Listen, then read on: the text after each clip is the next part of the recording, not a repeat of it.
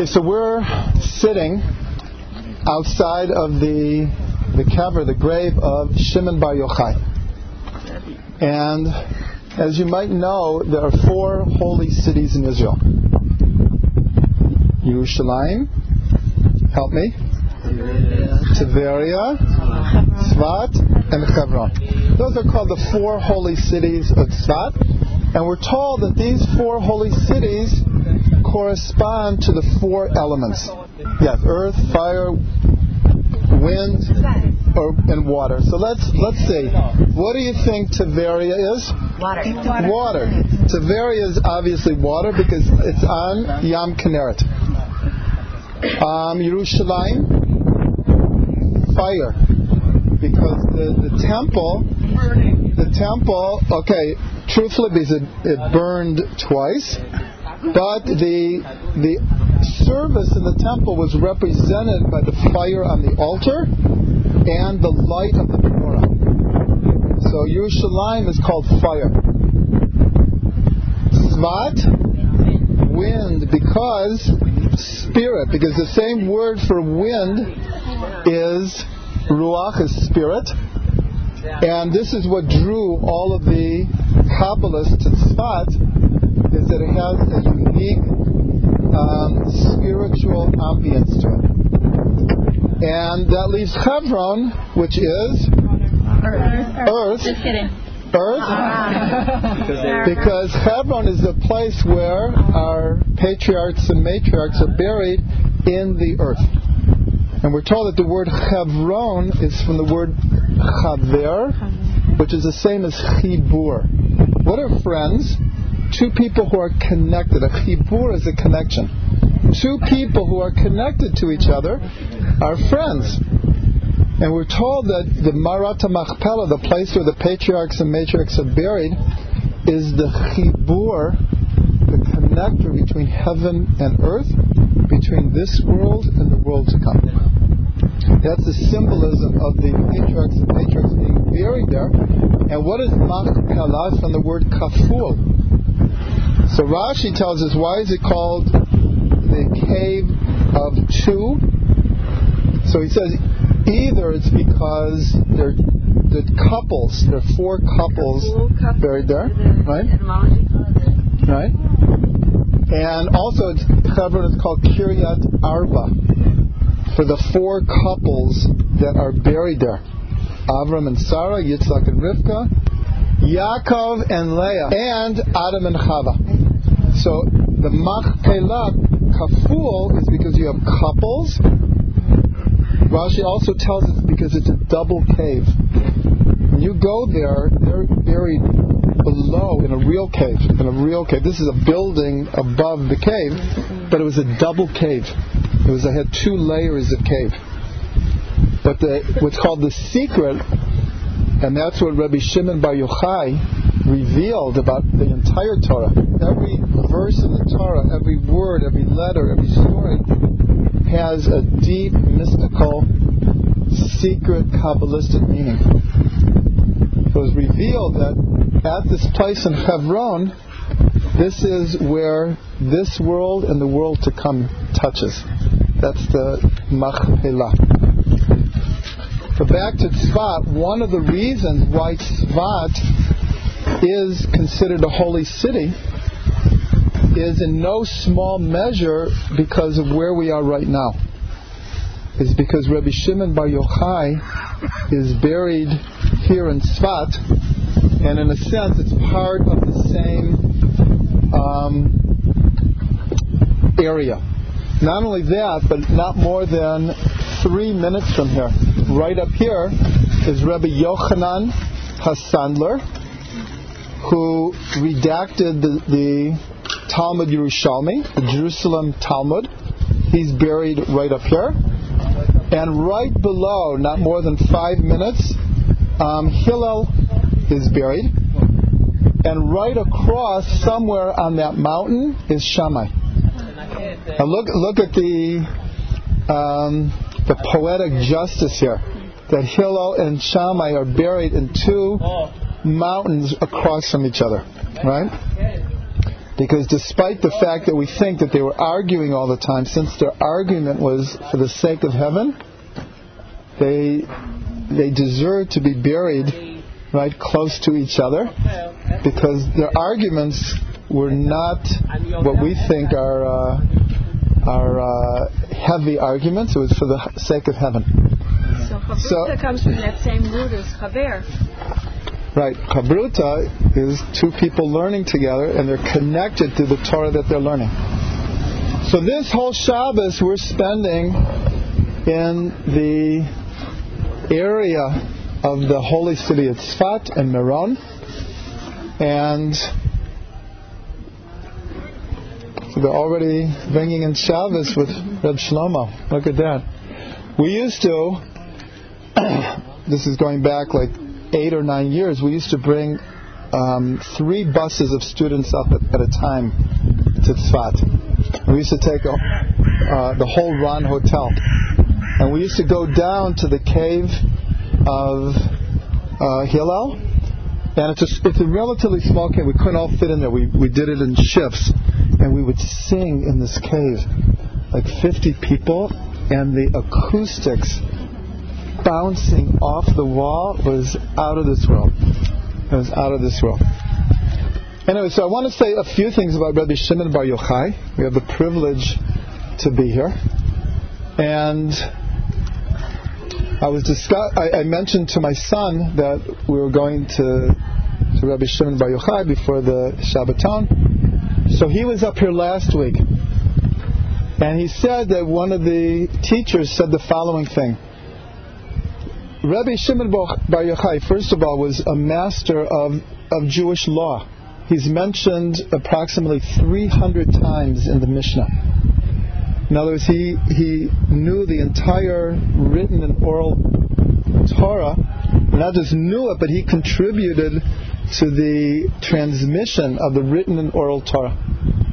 But he, he was a student of Rabbi Akiva. He was one of the five students who, after the, the 12,000 pairs of students, 24,000 students of Rabbi Akiva died, so Rabbi Shimon Bar Yochai was one of five that Rabbi Akiva started all over with and transmitted the, the tradition to them. And it was really from Rabbi Akiva that Rabbi Shimon Bar Yochai was introduced to the mystical aspects of the Torah.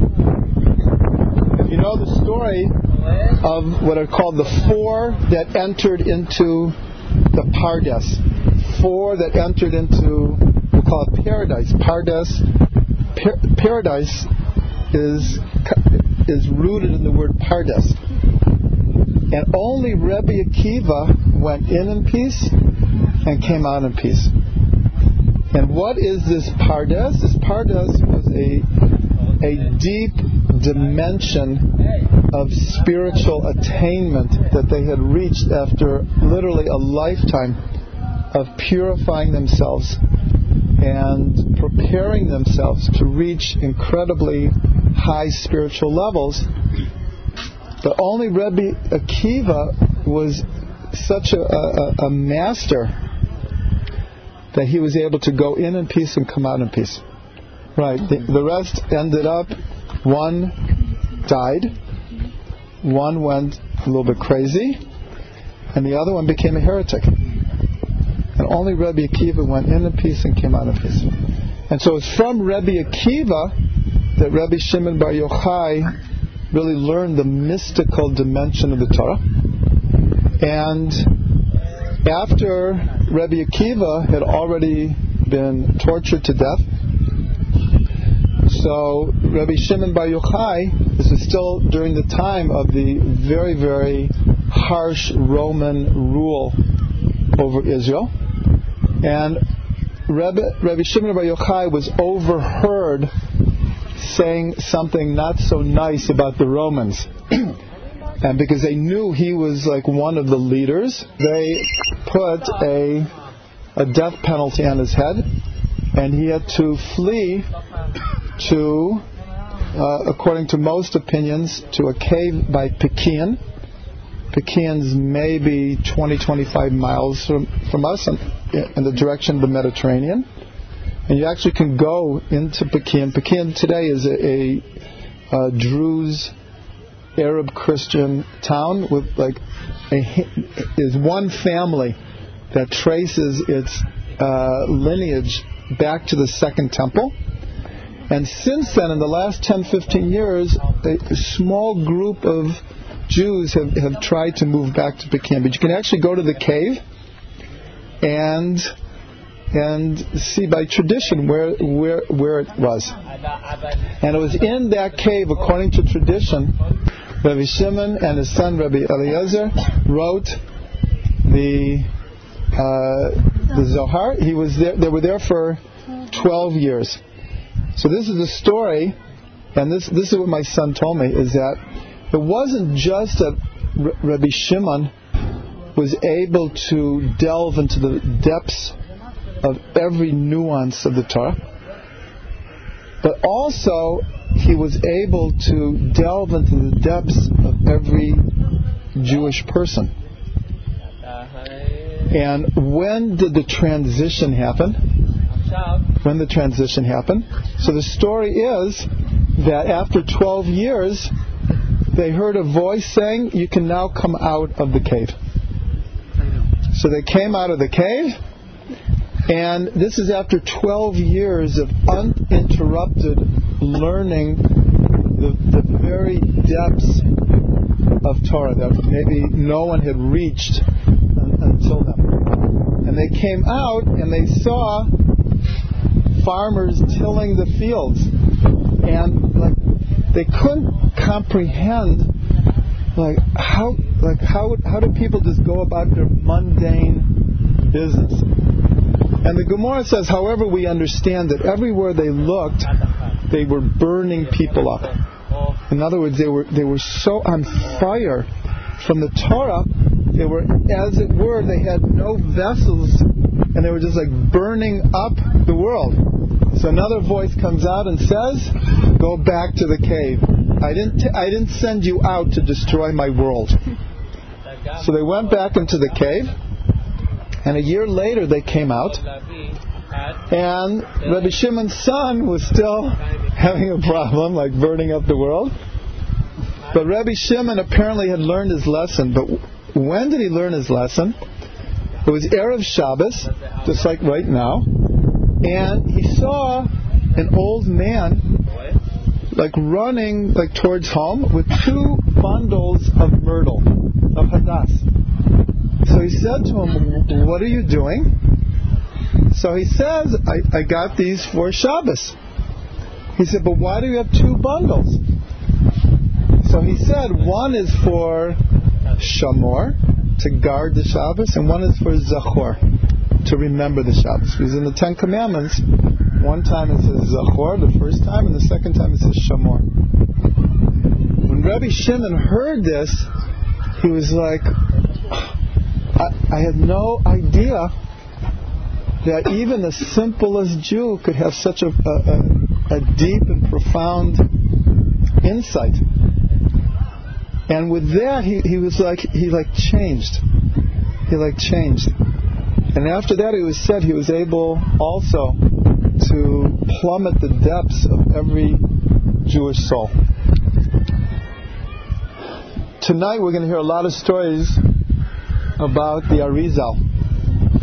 And in a sense, the Arizal was the spiritual inheritor of Rabbi Shimon Bar Yochai. And I'm not going to tell you stories about him now, because we're going to hear hopefully plenty on Shabbos, but about the Arizal, talking about being able to see into the neshama, it was told that people would go to him and he would just look at them and he could tell them all their previous lifetimes.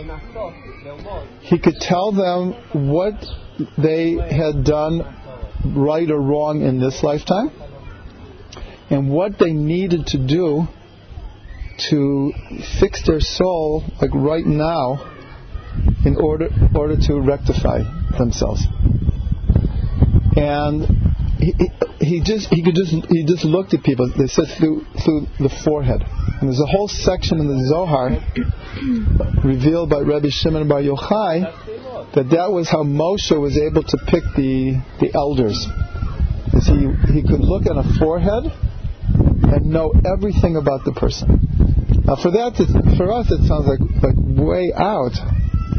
But here we're talking about people on such a high, refined, spiritual, holy, pure level that dimensions that are not open to us are open to them. And so it says, it said that once word got out, the Rebbe, that the Arizal could do this. Like if people, uh, let's say someone did something wrong, and they knew they did something wrong, so they would wear their hats Mugger's cap. like over over their foreheads because they were afraid that maybe they would walk past the Arizal and the Arizal would just look at them and look at their forehead and know exactly what they did. So it's said that people people started wearing their hats very low and flat, right? but the truth is there were so many holy people in Sfat at the time of the Arizal. But a, a little bit more about Rabbi Shimon Bar Yochai. Probably everyone, yeah, probably everyone has heard of the Zohar. And, but what many people don't know is that the format of the Zohar is basically a perush, an explanation of the Chumash. Now, there's a way that the Zohar is set up. It's set up as Bereshit, Noach, Lech Lecha. It goes through all the parshas of the Torah and explains the verses in the Torah. But it explains it on very, very deep levels. Very, very deep levels. And so this is a very important point because so many people think, especially today when Kabbalah is very in the open now, that a lot of people think that Kabbalah is a spiritual science, we'll call it that, uh, that's somehow other than Judaism. That, in other words, that you can learn Kabbalah extracted from its source in Judaism. Now, of course, this is the farthest thing from the truth. And, and, that's why I pointed out that the Zohar itself, which, which are the deepest secrets in the Torah, are, is basic, the secret, the deepest secrets of Kabbalah is basically an explanation of the, the mitzvahs in the Torah and the stories in the Torah. And so this is so this is very important to understand. This is the same Rabbi Shimon who's mentioned 300 times in the Mishnah, who was the same Rabbi Shimon who could reveal these deep secrets because they're, they're meshed together. And that's one of the meanings of what Pardes is. Pardes is Pshat, Remez, Drush and Sod. I was seeing the text on its simple, alluded to meaning, allegorical, metaphorical meaning, and then the deeper mystical Kabbalistic meaning. But they all go together. They're all connected together. So my wife really wants me to tell this story. The story is is that Rabbi Shimon had a very special group of people that he learned with that he called the Chavraya. Again, the word Chaver. This is very special because they were his students, but he called them his Chavra, his Chavraya. And they learned together and they, they bounced off of each other. And throughout the Zohar, there's stories of different groups of these 15, 20 Chavraya that were always walking on the way, and one would say, like, tell me a word of Torah. And they would start discussing, and, and a lot of the secrets came through that way. Anyways, they were sitting in this area, in Meron, and they were very poor, because they were learning all the time. And some of the people had left the yeshiva, and were now businessmen and were doing very well. So one day, one of the students was like, "Would it be the end of the world if we like had riches also, and we could learn Torah?" Which it would be ideal. So Rabbi, this is how the story goes. That Rabbi Shimon says, "You want riches?" And he took him outside, and This, right over here. This side of the valley. right here. And he said, You want riches? And he did whatever he did. And again, we have to always understand these stories on whatever level we understand them.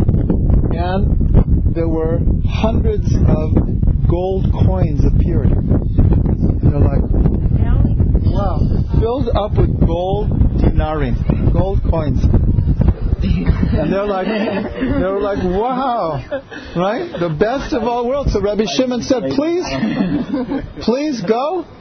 They're yours. He said, but you just have to know one thing. Every coin that you take from this valley will come off of your account in the world to come. Hmm. Your choice.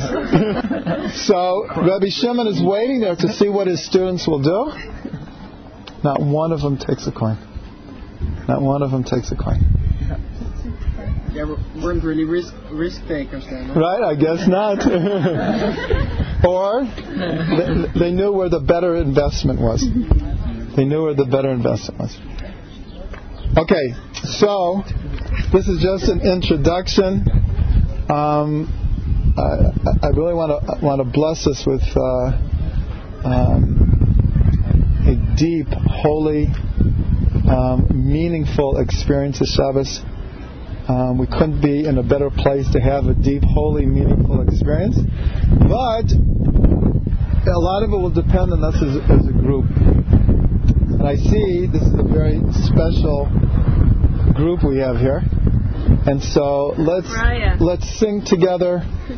If people have uh, words of Torah to share, you have stories to share, but let's let's do this experience together, and it will be the best of all Shabbases.